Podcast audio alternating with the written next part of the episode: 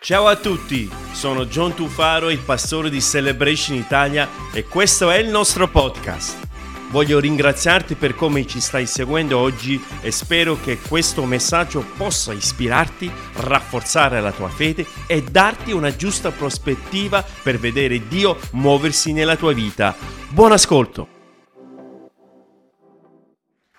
Buonasera, siamo contenti di stare nella casa di Dio. Amen. Siamo qui insieme. Siamo contenti questa sera.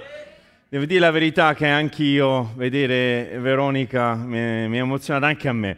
La consideriamo veramente una figlia nostra. Chiedo scusa ai genitori, ma è anche una figlia nostra. Allora, allora per noi vedere ragazzi giovani come non solo Veronica, ma t- tanti come Veronica che si adoperano, che si impegnano, che, che, fanno qualcosa. Anche vedere i tanti ragazzi qualche settimana fa che si sono dati da fare uh, nel Serve Day, tanti ragazzi che uh, nonostante che magari i, i, loro coetanei erano a mare, hanno deciso di venire a servire. Questo per noi è un motivo uh, bello per gioire e ringraziare Dio perché noi abbiamo trovato, non soltanto noi, ma tanti altri, trovato che c'è gioia nel dare, dare i propri talenti, dare le proprie risorse. Giovani, non abbiate vergogna dei vostri talenti, anzi eh, sviluppateli, dedicate del tempo, investite su di essi perché quello, quello, da quello noi riusciamo a capire la passione che possiamo avere non soltanto per la vita ma anche per Dio, perché Dio è il donatore di ogni cosa e noi crediamo che Lui è l'alfa e l'omega e tutto ciò che in mezzo noi crediamo che Dio è colui che elargisce questo tipo di benedizione. Vorrei, vorrei anche dare il benvenuto a coloro che ci stanno guardando online mi rendo conto che magari è stato su qualche lido da qualche parte. Ok, noi non siamo gelosi, ok, però uh, ovunque stiate, grazie come avete preso del tempo a collegarvi insieme a noi. Un annuncio velocemente da darvi, il mese di agosto cambiamo l'orario, uh, il mese di agosto faremo di mattina, ok? Lo faremo, cioè non è proprio un mattina, perché le 11.30 non lo consideriamo più mattina, no? Non può essere considerato mattina, è quasi orario, diciamo, orario di, di, di aperitivo, ok? Dunque noi da domenica prossima alle 11.30, mi guardo giusto per controllare, 11.30 faremo l'incontro in lingua italiana, a seguito quello di lingua, lingua inglese. Dunque alle 11.30 dopo faremo un momento, un aperitivo insieme, stiamo un po' insieme.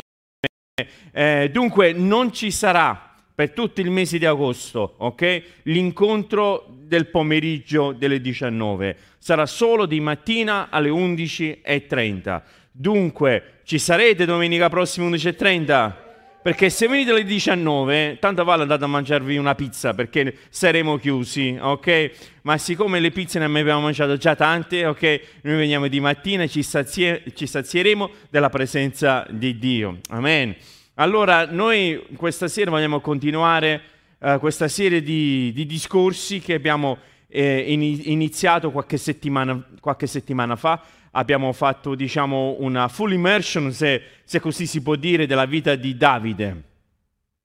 Due settimane fa abbiamo parlato uh, di Davide come c'è speranza nell'attesa. Davide è stato unto re eh, quando lui aveva appena 14 anni. Chi di voi ha 14 anni? Fammi vedere, c'è qualcuno che ha 14 anni? A parte, ah, eccolo là, giovane lì, 14 anni. Uh, dunque, l'età tua praticamente Davide è stato unto già re di una nazione.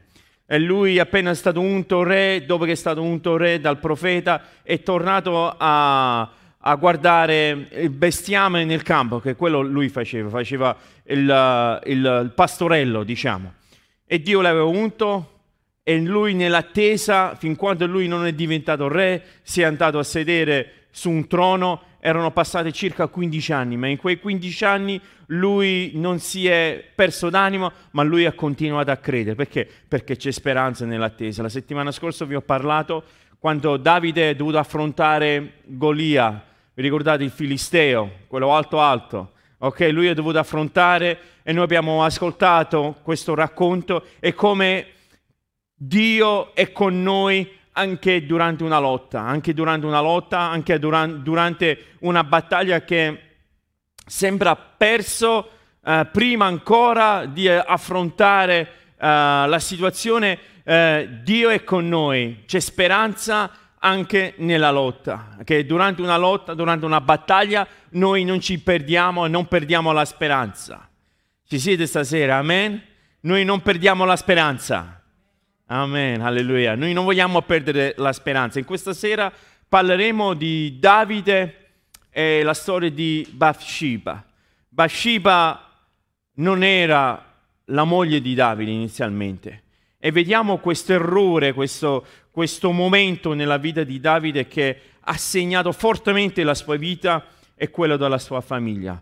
Noi non ci dobbiamo dimenticare che Davide e la sua vita eh, ha, ha, vissuto dei momenti e di un regno straordinario, un uomo straordinario, unto da Dio, ta- aveva, aveva, talento, sapeva scrivere poemi, sapeva scrivere de- delle canzoni, sape- sapeva come affronteggiare qualsiasi tipo di, di bestia, era un guerriero, era intelligente, sapeva come gestire momenti più difficili. Noi vediamo che Davide tuttora è considerato uno dei re diciamo, più influente e più, uh, più, più, più unto, se vogliamo, della storia di Israele. Tuttora, se tu parli con un ebreo, quando si parla di un re, ti, subito ti fanno il riferimento di re Davide talmente che ha, ha, lasciato impronta nella storia di Israele, non soltanto di Israele, ma di tutta la storia del mondo. Se, noi, se tu vedi oggi la, la, bandiera di Israele è caratterizzata dalla stella di... Vedi, siete, siete, siete aggiornati, siete, vedi, ok? Dunque Davide è considerato, era ed è considerato uno dei re di maggior successo, un uomo straordinario, un uomo per bene, un uomo che ci teneva per, per il popolo, ci teneva per la gente. Eppure, nonostante questo, questo, questo curriculum, se vogliamo, anche lui ha avuto un momento di debolezza, anche lui in qualche modo ha fallito, se, se vogliamo usare questo termine, davanti a Dio. E non so se voi Conoscete la storia che lo potete leggere tranquillamente a casa vostra in secondo Samuele al capitolo 11, ci viene, ci viene dettagliato diciamo, questo, questo, episodio. Però c'è da ricordarci che Davide non era un, un qualsiasi farabutto, era il re di Israele nel, se noi leggiamo secondo Samuele capitolo 8, capitolo 9 e anche parte del capitolo 10, ci viene elencato tutte le vittorie di Davide. Davide era un re, un re che sapeva regnare, Davide è un re che era preparato, Davide era un uomo generoso, Davide era un uomo che era un esempio per tutto il popolo, era un esempio per le persone che guardavano a lui. Dunque era quasi, se si può dire, perfetto come uomo, come marito, come padre, era perfetto come esempio per un paese intero. Eppure c'è stato un momento dove lui si è sviato, c'è stato un momento dove lui è venuto meno. Questo per dire cosa? Che delle volte possono, noi possiamo avere delle mancanze nelle nostre vite, possiamo avere delle mancanze nella nostra vita, possiamo sbagliare da qualche parte e non per forza dobbiamo essere contenti sbagliato in qualche area della nostra vita. Può capitare a tutti, a tutti. se è capitato a Davide, mi dà, mi dà fiducia, mi dà speranza che se Davide, questo uomo perfetto, questo, questo re perfetto, eh, è fallito in qualche cosa, allora anche io che non sono assolutamente i livelli di Davide, né come preparazione, né, né come uomo di Dio, ok?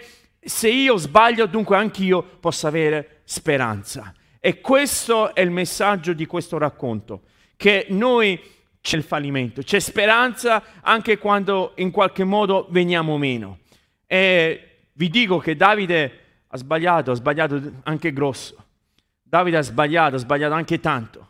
Davide ha sbagliato, ha sbagliato alla grande, perché non soltanto lui ha commesso adulterio, ha tradito la fiducia del suo popolo, ha, ha tradito la fiducia dei suoi uomini, perché nella storia di Davide lui elenca 30 uomini più valorosi che lui aveva nell'esercito, i 30 uomini dove venivano considerati quelli là più stretti a Davide, quelli che erano i suoi, quelli che in qualche modo lui si affidava, tutte le battaglie più terribili, lui si affidava a questi 30 uomini.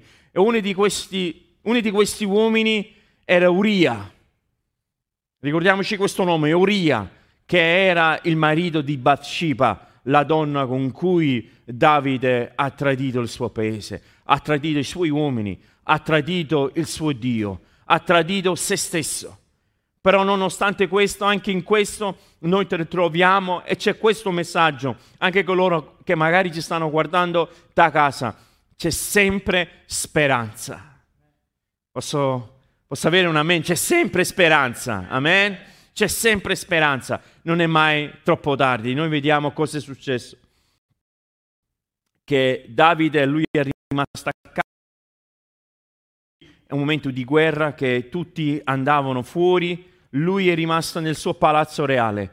Quando lui è rimasto da solo nel palazzo reale si è, si è alzato qualche pomeriggio, è andato a farsi una passeggiata sul, sulla terrazza del suo palazzo e vidi da lontano questa bellissima donna, Bathsheba, che stava facendo un bagno.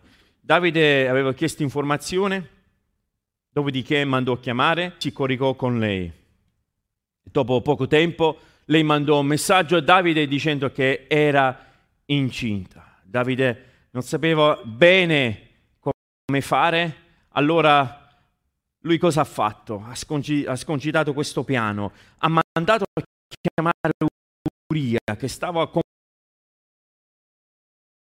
ha mandato a chiamare Uria dicendo vieni di nuovo a Gerusalemme. Quando è tornato a Gerusalemme il re Davide aveva chiesto a Uria allora le cose come vanno lì sul fronte, come prosegue la battaglia. Per lui è sembrato strano, come mai il re chiede proprio a me, uh, un guerriero, non era capo del, dell'esercito di Israele, mi chiede a me come sta andando la battaglia. E Davide gli chiede, fai una cosa, prenditi un po' di riposo, vai a casa tua, sta un po' con tua moglie, divertiti, rinfre- rinfreschiamo che Davide, il re Davide aveva mandato uh, a lui uh, il, del cibo, cibo squisito che magari essendo in battaglia non aveva avuto l'opportunità di mangiare uh, un po' di cibo così, cucinato in quel modo. Ma noi vediamo che se noi leggiamo la storia, Ura, Uria non è andato a casa sua a stare con sua moglie, perché il piano di Davide era che lui andava a, a coricarsi con sua moglie e in qualche modo possiamo coprire il guaio che è successo. Vedete che delle volte il nemico cerca di convincerci che forse coprendo le bugie, coprendo gli errori, compre- coprendo uh, delle cose, riusciamo ad, a, ad avercele franca in qualche modo, ma non è così è solo un inganno che delle volte il nemico mette nella nostra testa. E noi vediamo che Uria non è andato a coricarsi con sua moglie, è rimasto fuori al palazzo. Davide era un po' perplesso di questa cosa. Il giorno seguente mandò a chiamare Uria e dice: Guarda, ti avevo detto di andare a casa tua e come mai non sei andato? E Uria dà questa risposta: ha detto: Oh re Davide, come faccio io ad andare a casa mia? Mentre la, il, l'arca del tuo patto, ossia la presenza di Dio stesso, sta nel campo di battaglia i miei soldati, i miei colleghi, i guerrieri come me, stanno dormendo sotto le stelle nell'umidità della notte. Come faccio io andare a casa a dormire con mia moglie? E Davide sapeva come doveva fare.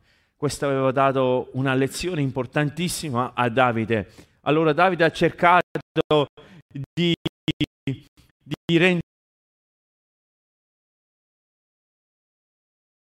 diciamo in qualche modo ubriacarlo in qualche modo cercando di confondergli un po' l'idea. Sai magari una cosa uh, segue un'altra cosa lo manda a casa e risolviamo il problema. E nemmeno quella sera lui è tornato a casa. Davide dunque fu costretto.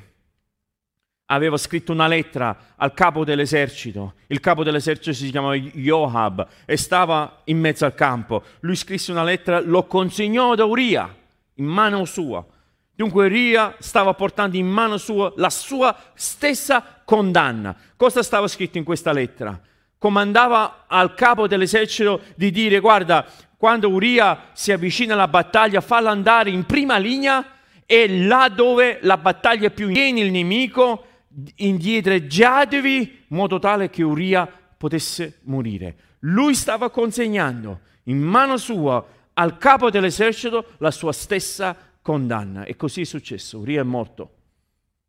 E noi vediamo che Davide si è macchiato non soltanto di adulterio, ma si è macchiato anche di omicidio. Un qualcosa che, se noi pensiamo un attimino, qualcosa di terribile, qualcosa di terribile, qualcosa di inaudito, un quest'uomo così perfetto, così uomo di Dio, così esempio per tutto un popolo, si è ritrovato in un niente che si, è, che si era completamente catapultato in una situazione che magari qualche, qualche, mese prima, se qualcuno l'avesse raccontato, non l'avrebbe creduto Davide. Eppure si è ritrovato in quel pasticcio. Prosegue il racconto, capitolo 12 lo potete leggere a casa. E come vedete è un bel racconto piena di, di, diciamo, di, di situazioni. Si trova in secondo Samuele, capitolo 12, il profeta, il profeta viene mandato a casa di Davide nel palazzo. Entra nel palazzo, il profeta gli dice, Davide ho una storia da raccontarti. E Davide fa, prego, profeta, cos'hai da raccontarci? Profeta, l'uomo di Dio. Ha detto, io ho una storia da raccontarti. C'era un re che aveva molteplice bestiame, tante, tante bestie, pecore, bui, tanta roba.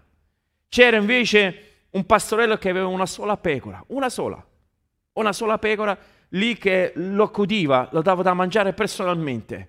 Era tutto per quel pastorello. Il re, arriva un ospite, il re non voleva toccare il suo greggio, il suo greggio per poter ospitare per bene questo ospite che è arrivato da lontano ben ha pensato di andare a prendere la pecorella di quel pastorello, una sola aveva. È andato a prendere quella pecorella, l'ha sgozzato, l'ha cucinato, l'ha offerto al suo ospite. Re Davide a questo racconto si è arrabbiato. Come ha, ha osato questo re? Come ha pensato questo re di fare una roba simile? Prendere quella l'unica pecora che aveva questo pastorello? Come ha osato? Merito la, me- la morte. Beh, il profeta gli dice, guarda Davide, quella persona sei tu.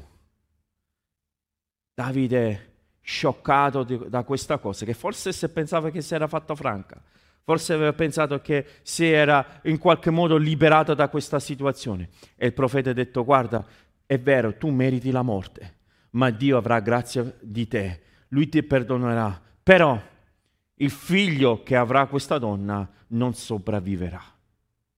Davide iniziò, iniziato a, a, piangere davanti alla presenza di Dio e per sette giorni si è buttato a, a terra nella, nella, nel, nelle cenere, si è buttato a terra piangendo, supplicando Dio per perdonare e per risparmiare la vita di quel bambino, ma così non è andato. Però noi da questa storia ne possiamo trarre delle lezioni importanti anche per noi. Quanto triste perché da una parte è molto triste, forse una delle pagine più triste, se non il più triste in tutta la vita di Davide, questo grande re, questo grande guerriero. Nel Nuovo Testamento l'Apostolo Paolo dice che, d- che Dio aveva uh, soprannominato Davide l'uomo secondo il cuore di Dio, talmente che era vicino, t- talmente che era, uh, in, uh, aveva questa sintonia con Dio. Dio stesso aveva detto Davide un uomo secondo il mio cuore. Eppure lui ha combinato questo poco Ancora una volta, questo per noi è una speranza. Questo ancora per noi stasera, per oggi per noi è una speranza. Che anche se noi l'abbiamo fatto grossa, perché forse alcuni di voi ora mi sta rispondendo, state pensando, ma io non, fa- non l'ho fatto grosso come Davide. Magari non l'abbiamo fatto grosso proprio come Davide, ma tanta altra roba magari nella nostra vita l'abbiamo fatto. C'è speranza per noi. C'è speranza per me.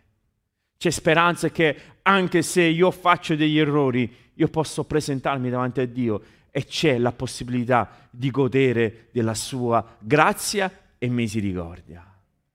Voglio leggere questo verso.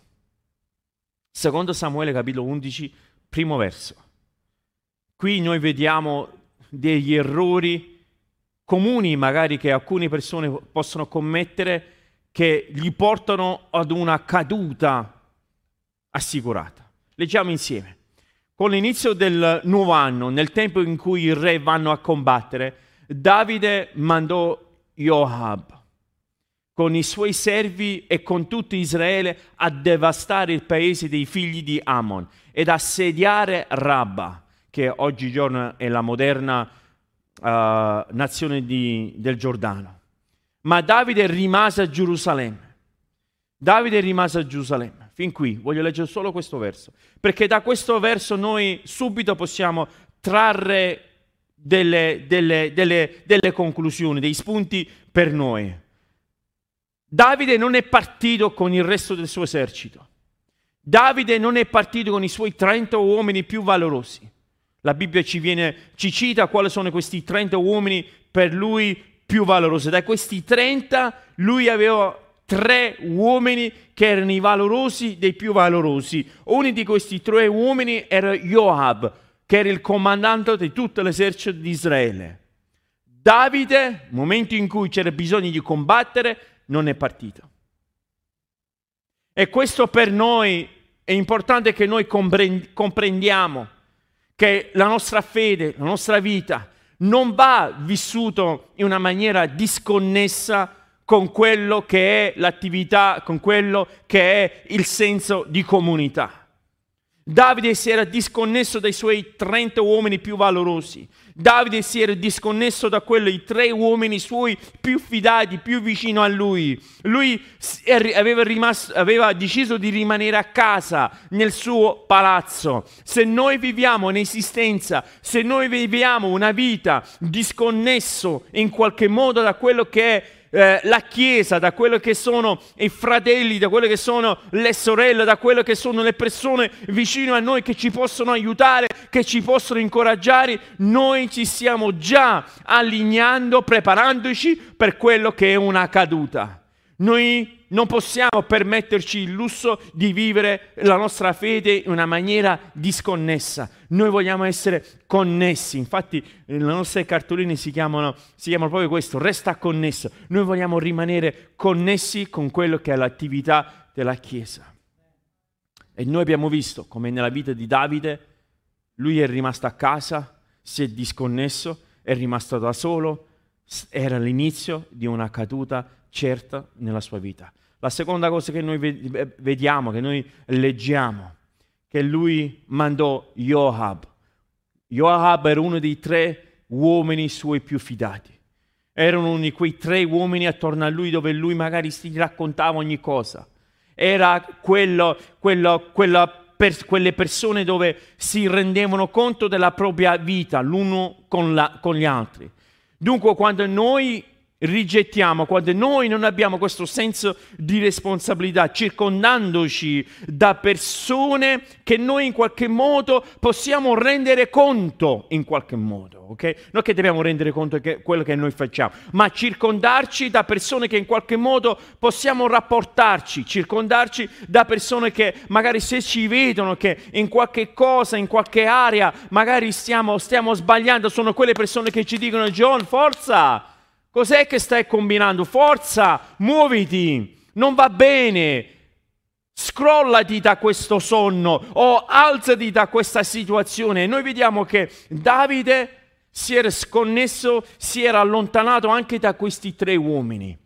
La Bibbia ci insegna e ci dice che dobbiamo rimanere in contatti, dobbiamo essere incoraggiati gli uni gli altri. Io ho bisogno di voi tanto quanto magari voi potete pensare che avete bisogno di me. Noi abbiamo bisogno gli uni degli altri.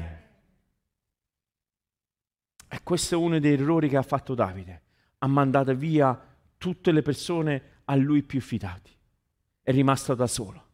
È rimasto senza niente, senza nessuno, è rimasto da solo e noi vediamo in quella solitudine è iniziato la sua caduta. Poi cos'altro possiamo vedere da questo atteggiamento di Davide? È che lui aveva anche questo spirito un po', era subentrato dentro di sé questo spirito un po' presuntuoso.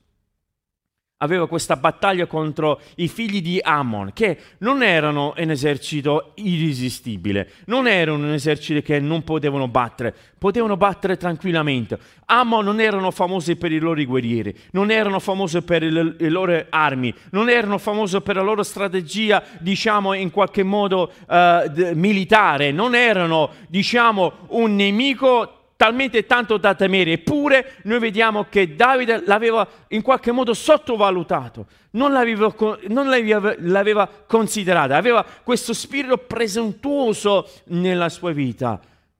Occhio amici, quando noi iniziamo ad avere questo spirito presuntuoso, questo spirito, vabbè, ma ho bisogno, va bene, ma posso fare qui da capo, posso, posso, leggere da solo, posso pregare da solo, posso fare questo da solo, non c'è bisogno di questo, non c'è bisogno di quello. Quando noi iniziamo a fare così, noi ci stiamo preparando, ci stiamo preparando per quello che è una caduta, ma è un scivolone, uno di quelli, quei scivoloni che difficilmente ci riprendiamo. Ed è successo proprio così a Davide. E noi, lui ha iniziato a vivere una bugia lui ha iniziato in qualche modo, sapete perché? Perché poi una bugia porta sempre un'altra bugia. Nessuno ha detto a me, noto. Non mi conviene, meglio non stare zitto in questo momento. Una bugia porta sempre un'altra bugia, una spirale che porta sempre verso il basso e sempre più in basso. Sapete perché dobbiamo poi raccontare la bugia che deve, dobbiamo coprire l'altra bugia e così via, siamo sempre lì in qualche modo, poi magari strada facendo ci dimentichiamo di una di quelle bugie che abbiamo detto e poi magari succede l'imponderabile, succede quello che non deve succedere. La Bibbia ci dice che il padre delle bugie, lo sapete chi è? Il diavolo è il padre della menzogna. E noi non vogliamo essere figli del diavolo, vogliamo essere figli del Padre nostro, amen, del nostro Padre celeste. Dunque amici, occhio, occhio e noi vediamo che Davide in qualche modo ha dovuto portare e, e, e fare dietro fronte e correggere un errore clamoroso. In, Gal- in, Galati capitolo 6, versetto 7 sta scritto, non vi ingannate, Dio non si può beffare, perciò perché ciò che l'uomo semina, quello pure raccoglierà. Perché colui che semina per la sua carne, dalla carne raccoglierà corruzione, ma chi semina per lo spirito, dallo spirito raccoglierà vita eterna. Ora non veniamo meno nell'anima facendo il bene. Se infatti non ci stanchiamo, raccoglieremo a suo tempo. Cosa sta dicendo qui? Che noi non possiamo ingannare Dio. Se noi seminiamo discordia, indovinate un po' cosa raccoglieremo? Discordia. Se noi seminiamo guerra, cosa raccoglieremo? Se noi seminiamo violenza, cosa raccoglieremo? Violenza. Invece se noi raccog- seminiamo uh, pace, serenità, gioia, amore, raccoglieremo prima o poi, dice l'Apostolo qui, noi facendo il bene non dobbiamo stancarci, ma continuare a fare il bene. Io stamattina avevo condiviso con eh, i nostri fratelli americani, che tra l'altro ieri siamo stati con loro a fare il barbecue. Vi siete divertiti? Sì, ci siete stati bene? Io ho detto a loro, Luigi, correggimi se sbaglio, ho detto la prossima volta cuciniamo noi. Ok? La prossima, non che hanno cucinato male, però eh, la prossima volta magari ci attrezziamo voi, ok? ok? Allora, allora questo io cosa gli ho detto stamattina? Allora, gli ho detto, io non sono un bravo giardiniere, non ho tanto giardino, ho poco, poco giardino a casa, però una cosa ho notato, che l'erbaccia cresce molto più velocemente che una, una pianta di frutto. Non so se l'avete fatto caso. Per far crescere, non lo so, un qualsiasi cosa, un, una pianta di, che ne so, un qualsiasi cosa di frutto, c'è bisogno del tempo, c'è bisogno del terreno giusto, c'è bisogno del, della pioggia, c'è bisogno che lo dobbiamo annaffiare. La sera vado a accarezzare la pianta di limone, dice prima o poi qualche limone uscirà. Ok, io e Prince insieme, mio cagnolino andiamo, io lo annaffia, anche lui lo annaffia dopo di me. Dunque c'è questa collaborazione, c'è questo teamwork uh, insieme, ok? Eppure per aspettarci qualche limone stiamo lì a aspettare, aspettare. Invece l'erbaccia io non lo penso all'erbaccia, non sto lì a parlare all'erbaccia, non gli do, uh, non, gli, non sto lì ad annaffiare, non gli do amore. Prince non passa per l'erbaccia, eppure è sempre prima a crescere, è sempre prima a uscire fuori. E l'Apostolo sta dicendo, è per il bene, per far crescere il bene, per far crescere le cose positive della vita, ci vuole il tempo, ci vuole la passione, ci vuole la dedizione, ci vuole che dobbiamo stare lì, ok? E fa sì che noi non ci stanchiamo, perché le cose negative della vita non ci vuole niente, sono le cose che crescono in una maniera molto più in fretta, sono le cose che crescono in una maniera veloce, ma noi non vogliamo dare spazio alla negativi- negatività, ma noi vogliamo dare spazio alle cose positive di Dio, amen? Noi vediamo che Davide ha sbagliato, ha sbagliato di grosso, non sapeva come riparare questa situazione, non sapeva come fare. Il profeta l'aveva parlato, il profeta le aveva detto Davide hai sbagliato tantissimo. Davide si è messo a terra e ci dice la Bibbia che lui è rimasto sdraiato a terra per sette giorni, sette giorni, sette notti, a piangere, a chiedere a Dio misericordia per risparmiare la vita di quel bambino. E noi sappiamo, se leggiamo il racconto, dopo pochi giorni il bambino morì. Vi leggo questo, questi versi, la sua reazione. Secondo Samuele capitolo 12, versetto 19. Quando, quando Davide vide che i suoi servi parlavano sottovoce, comprese che il bambino era morto. Perciò Davide disse ai suoi servi, è morto il bambino. Essi risposero, è morto. Allora Davide si alzò da terra, guarda qui, si alzò da terra, si lavò, si, unso, si unse e cambiò le sue vesti. Poi numero 4, andò nella casa dell'Eterno e si post- prostrò. Tornò quindi a casa sua e chiese che gli portasse del cibo e mangiò del cibo. Dunque noi vediamo che c'è stata questa reazione da parte di Davide, però dobbiamo ricordarci una cosa importante, lo so che delle volte queste sono cose che magari non ci va tanto ad ascoltare, però sono importanti che noi riusciamo a comprendere. Dio è sempre pronto a perdonare, ma ricordiamoci che spesso ci sono le conseguenze delle nostre azioni, indipendentemente dalle infinite misericordie di Dio. C'è sempre la volontà da parte di Dio di perdonarci però delle volte le nostre azioni, le nostre decisioni, delle volte le nostre reazioni, ok, portano con sé quasi sempre delle conseguenze che vanno al di là di quello che sono e che sono la misericordia e la grazia di Dio. Delle volte facciamo delle cose che, ha, che ci saranno delle conseguenze, delle ripercussioni ma non perché Dio è malvagio, ma perché in, in una maniera naturale, se vogliamo, in una, in una, in una maniera conseguenziale, ci sono sempre uh, un prezzo da pagare in qualche modo. Il nemico ci porta sempre un conto da pagare, ci porta sempre un qualcosa che noi pensavamo che ce, la, che ce l'abbiamo fatto franca. Io questo ti voglio dire, ci sono delle cose nella, nella vita, nella nostra vita, che dobbiamo stare attenti. Il nemico cerca di minimizzare un, un, qualcosa, cerca di minimizzare le conseguenze, ma che ci vuole? Che fa? Tutti lo fanno e non ci vuole niente, è così, ecco lì. Amici miei, occhio, perché delle volte il nemico non ci porta il conto delle conseguenze. Non ci dice, guarda, però se succede questo, questo non è successo alla vita di Davide. Però noi vediamo la sua reazione. E quali sono state queste reazioni? In quattro passi, molto velocemente. La prima cosa, lui si è alzato da terra, si è alzato da quella posizione, stare in mezzo a, a quella stanza coperta dalle ceneri, lui si è alzato.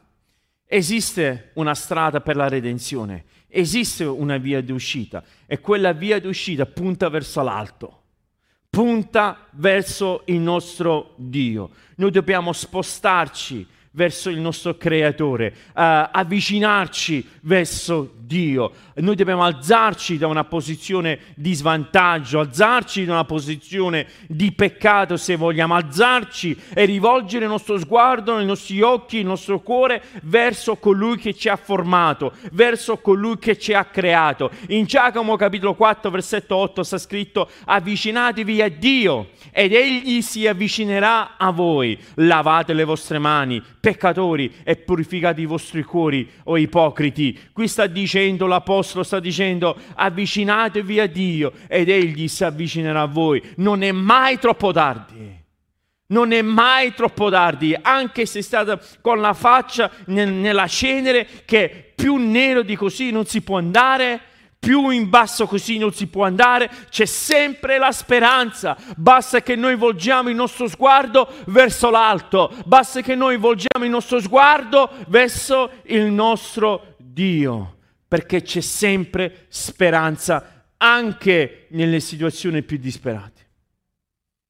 C'è sempre un momento dove noi possiamo alzare il nostro, il nostro sguardo. Davide si è alzato da terra, si è lavato e si è unto il pentimento viene espletato in questa maniera tra le, ba- tra le braccia del Padre. Noi vediamo che l'unzione viene sempre dopo il lavaggio.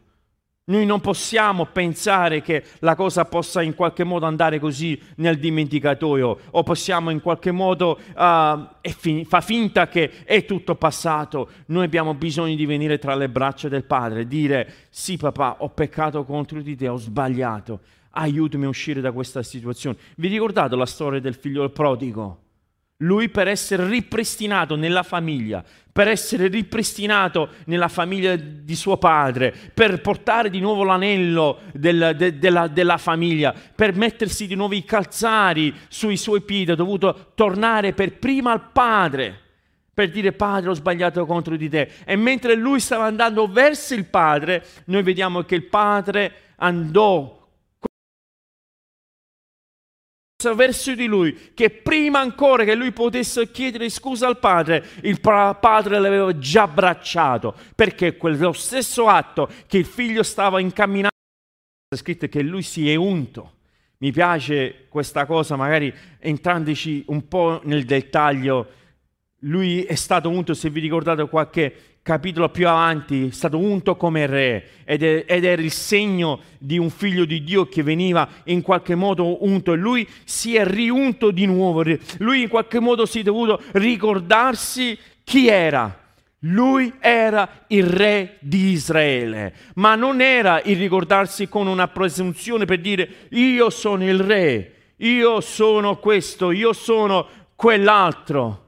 Non era questo il senso, il senso di ungersi di nuovo re, di ungersi di nuovo, ricordarsi che il re era per dire io mi devo ricordare che io devo dare l'esempio per questo popolo, io sono la guida di questo popolo. E delle volte nelle nostre case, nella nostra famiglia dobbiamo ricordarci che noi dobbiamo essere l'esempio, dobbiamo ricordarci che dobbiamo guidare le nostre famiglie, dobbiamo guidare i nostri figli, dobbiamo guidare in qualche modo, essere d'esempio per le nostre famiglie.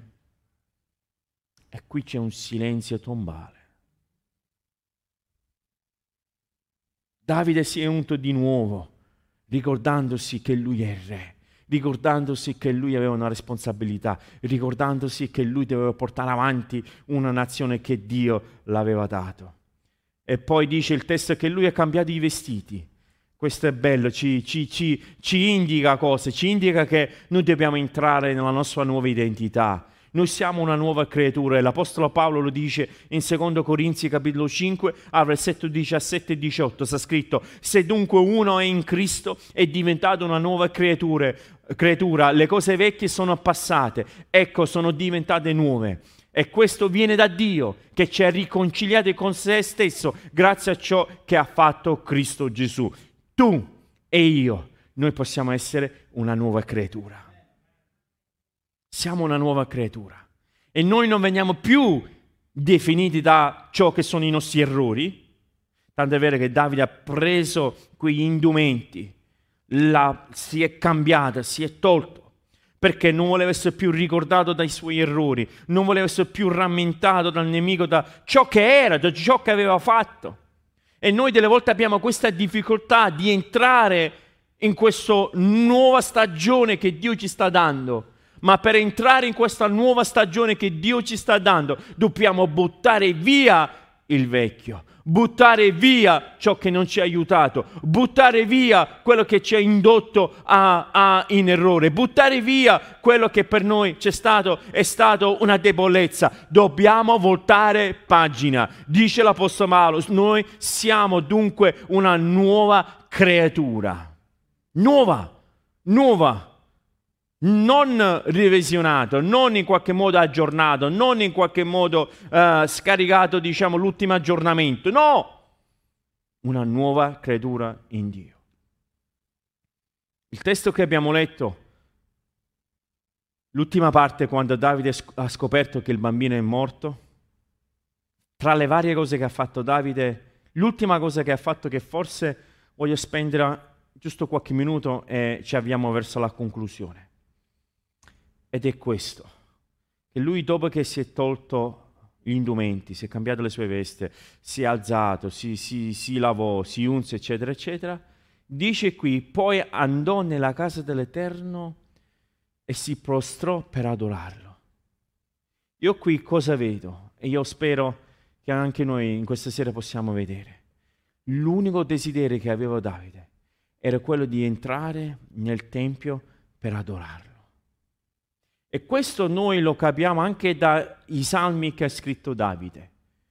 S- eh, Davide aveva scritto tanti testi, tanti salmi, dicendo io preferisco stare un solo giorno nella, nel, nell'uscio del Tempio piuttosto che mille giorni altrove questi testi che lui scriveva, io preferisco stare nella presenza di Dio e non magari chissà dove altro. Noi vediamo, capiamo l'essenza, il desiderio del cuore di Davide, che lui voleva stare nella presenza e adorare il suo Dio.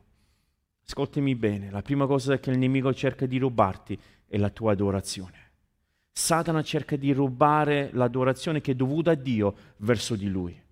E qualsiasi cosa che noi adoriamo, che non sia Dio, è, una, è, abominevole davanti al nostro Padre, è lontano da Lui. E noi vediamo che Davide voleva entrare nel Tempio per sacrificare, se vogliamo. L'adorazione, la vera adorazione è quello, è un sacrificare, è portare davanti a Dio uh, la sua propria vita.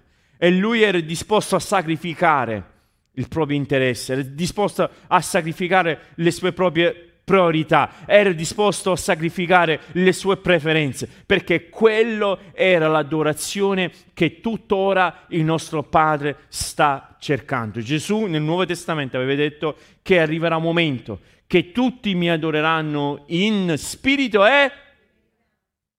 Cosa significa questo spirito in verità? Significa con il cuore significa presentarci davanti a Dio eh, togliendo via qualsiasi cosa che è in interesse nostro personale.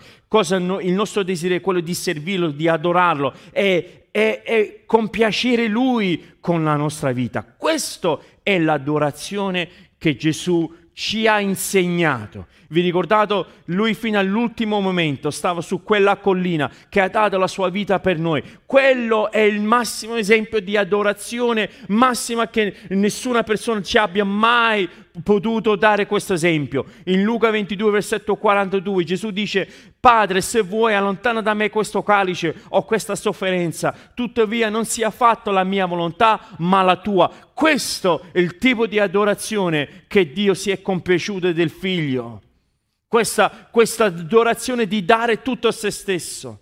E noi vogliamo venire con lo stesso atteggiamento, di adorare Dio con lo stesso atteggiamento, perché sapete che l'adorazione non è un luogo, non è un edificio, non è un'espressione specifica, non è uh, un monopolio, non è una religione. L'adorazione nel, nel, nel momento più puro della, della sua parola è un sacrificio, qualcosa che viene dal cuore. L'Apostolo Paolo in Romani dice così, vi esorto dunque fratelli, a ragione della misericordia di Dio, ad offrire i vostri corpi a Lui in sacrificio vivente, santo, tale che Dio possa accettare con piacere. Questo è il vero culto o adorazione che gli è dovuto. Questa è la vera adorazione. Qual è? In semplice parole, facendolo con tutto il nostro cuore. con tutto, nostro, tutta la nostra anima. Non soltanto quando veniamo la domenica sera e ci mettiamo a cantare quei bellissimi brani che la worship ci propongono, non solo quello, ma l'adorazione, io dico, e lo dico spesso, è un'espressione della tua vita che noi in qualche modo emaniamo dal lunedì a sabato. Quello è l'adorazione che questo popolo, questa città, questa nazione ha bisogno di vedere. Persone che vogliono in qualche modo compiacere il prossimo e il Padre. Questa è l'adorazione. Dunque l'adorazione non è un luogo, l'adorazione non è un'espressione specifica, l'adorazione non è un brano specifico, non è un monopolio, non è una, una denominazione, l'adorazione è un stile di vita, un stile di vita dove dice no, io ho dato tutto me stesso al mio papà. Io spero che a settembre, che a settembre riusciamo a organizzare dei battesimi. Amen, è motivo di rallegrarci. Lo spero. Cosa sono i battesimi? I battesimi sono quello che ci ha insegnato il nostro Gesù. Gesù ci ha detto che chi crede ed è battezzato sarà salvato. Gesù ci ha detto che per, per battezzarci ci deve stare il prerequisito quale? Quello di credere. Se noi non siamo in una condizione di credere, Gesù ci sta dicendo guarda, non è proprio coerente se ti vuoi battezzare, se non sei credente, se non hai preso una decisione di cuore, d'anima e mentale, dove tu sei cosciente delle tue decisioni. Ecco perché noi, così come ci ha insegnato il Vangelo, noi battezziamo da adulti, noi battezziamo da persone che uh, hanno la facoltà di decidere per se stesso se vogliono intraprendere una decisione importantissima. Poche cose ci ha lasciato Gesù per parola sua. E una delle cose che ci ha lasciato Gesù, ok? Uno dei, lasciami passare in questo modo, di sacramenti che ha lasciato Gesù è il battesimo. E il battesimo ci ha, ci ha detto questo, che noi dobbiamo venire con questo atteggiamento, di dire io voglio servirti, io voglio in qualche modo camminare con te per tutta la mia vita, questo, questo patto, questa espressione, questo desiderio. Io spero... Uh, Dunque se c'è qualcuno che ci sta pensando, se c'è qualcuno che vorrebbe magari qualche spiegazione in più, saremo ben lieti magari di organizzare un momento dove possiamo in qualche modo approfondire questo argomento importantissimo per noi. E voglio concludere con questo verso. Qual è stato l'epilogo? Qual è stata la conclusione di Davide? La conclusione di Davide è che lui è stato in qualche modo ripristinato.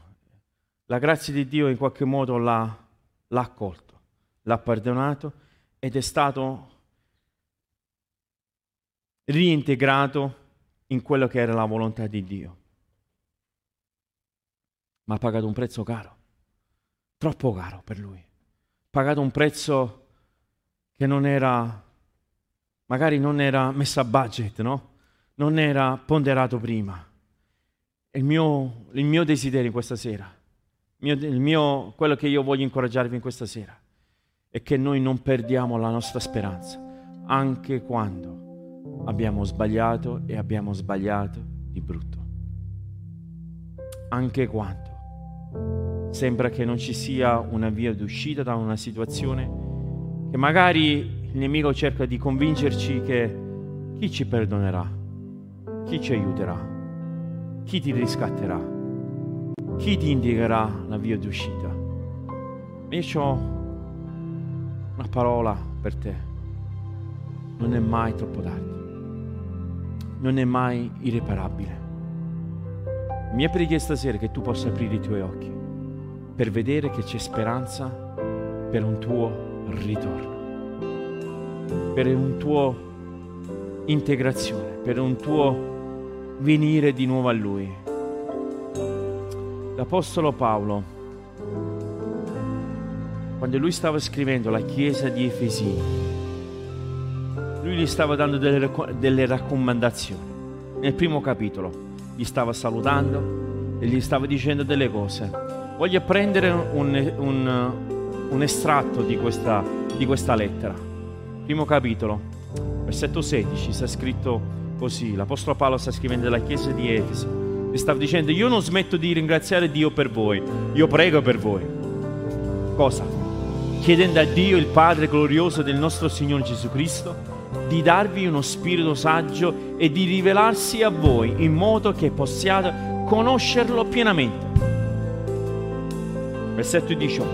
Prego che i vostri cuori siano inondati di luce, perché sappiate a quale futuro Dio vi ha chiamati e a qual è la ricchezza della gloria della sua eredità per noi cristiani. Che belle parole!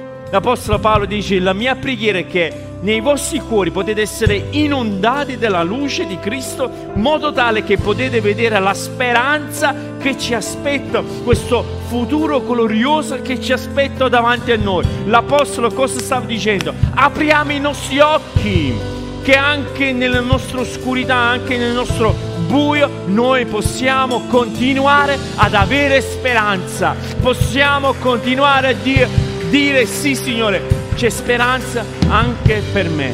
Vogliamo alzarci in piedi?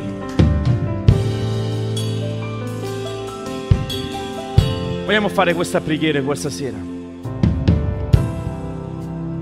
Vogliamo fare questa preghiera insieme. Vogliamo dire sì Padre, io ho bisogno di te. Ho bisogno della tua presenza, ho bisogno del tuo perdono ho bisogno che tu possa in qualche modo ripristinare dentro di me questo amore, questa gioia, questa pace. Se questo sei tu, ovunque tu sia, se stai guardando online, se stai magari ascoltando questo messaggio, c'è un messaggio che Dio può perdonarti, Lui lo vuole fare, Lui lo vuole fare perché Dio ha tanto amato il mondo che ha mandato il suo unigenito figliolo affinché chiunque crede in lui, chiunque, chiunque crede in lui, non perisca, ma possa avere la vita eterna. Il desiderio di Dio nella tua vita è che tu non perisci e che tu non vieni ad essere annientato da quello che è rimorso, da quello che è la colpa da quello che sono le situazioni che magari sono capitate nella tua vita, tu puoi essere ripristinato, tu puoi avere una nuova vita, tu in questa sera puoi essere una nuova creatura, se soltanto tu lo vorrai. Chiudi, se potete chiudere i vostri occhi insieme a me, e se tu vuoi questa preghiera, alza la tua mano davanti a te, io, nemmeno io lo devo vedere, nessuno lo deve vedere, lo deve vedere tu e Dio, come un segno davanti a Dio per dire sì Signore, io voglio questo nuovo inizio, io voglio essere perdonato e voglio essere ripristinato nella tua famiglia. Se questo sei tu, alza la tua mano ovunque ti trovi, nel nome di Gesù, ricevi ora il suo perdono, ricevi ora la sua grazia, ricevi ora il suo perdono, ricevi ora il suo amore, la sua pace che possa inondare la tua vita, la tua casa, la tua famiglia. Nel nome di Gesù. Nel nome di Gesù noi preghiamo, nel nome di Gesù noi dichiariamo, nel nome di Gesù noi diciamo, in Lui abbiamo la vittoria. Nel nome del Padre, del Figlio e dello Spirito Santo e tutto il suo popolo dichiara, Amen. Spero che questo messaggio sia stato di benedizione per te. Se ti fa piacere, iscriviti al nostro podcast, così nel tuo feed appariranno gli episodi più recenti. E seguici cliccando sul link in descrizione, rimanendo connesso con tutte le nostre attività.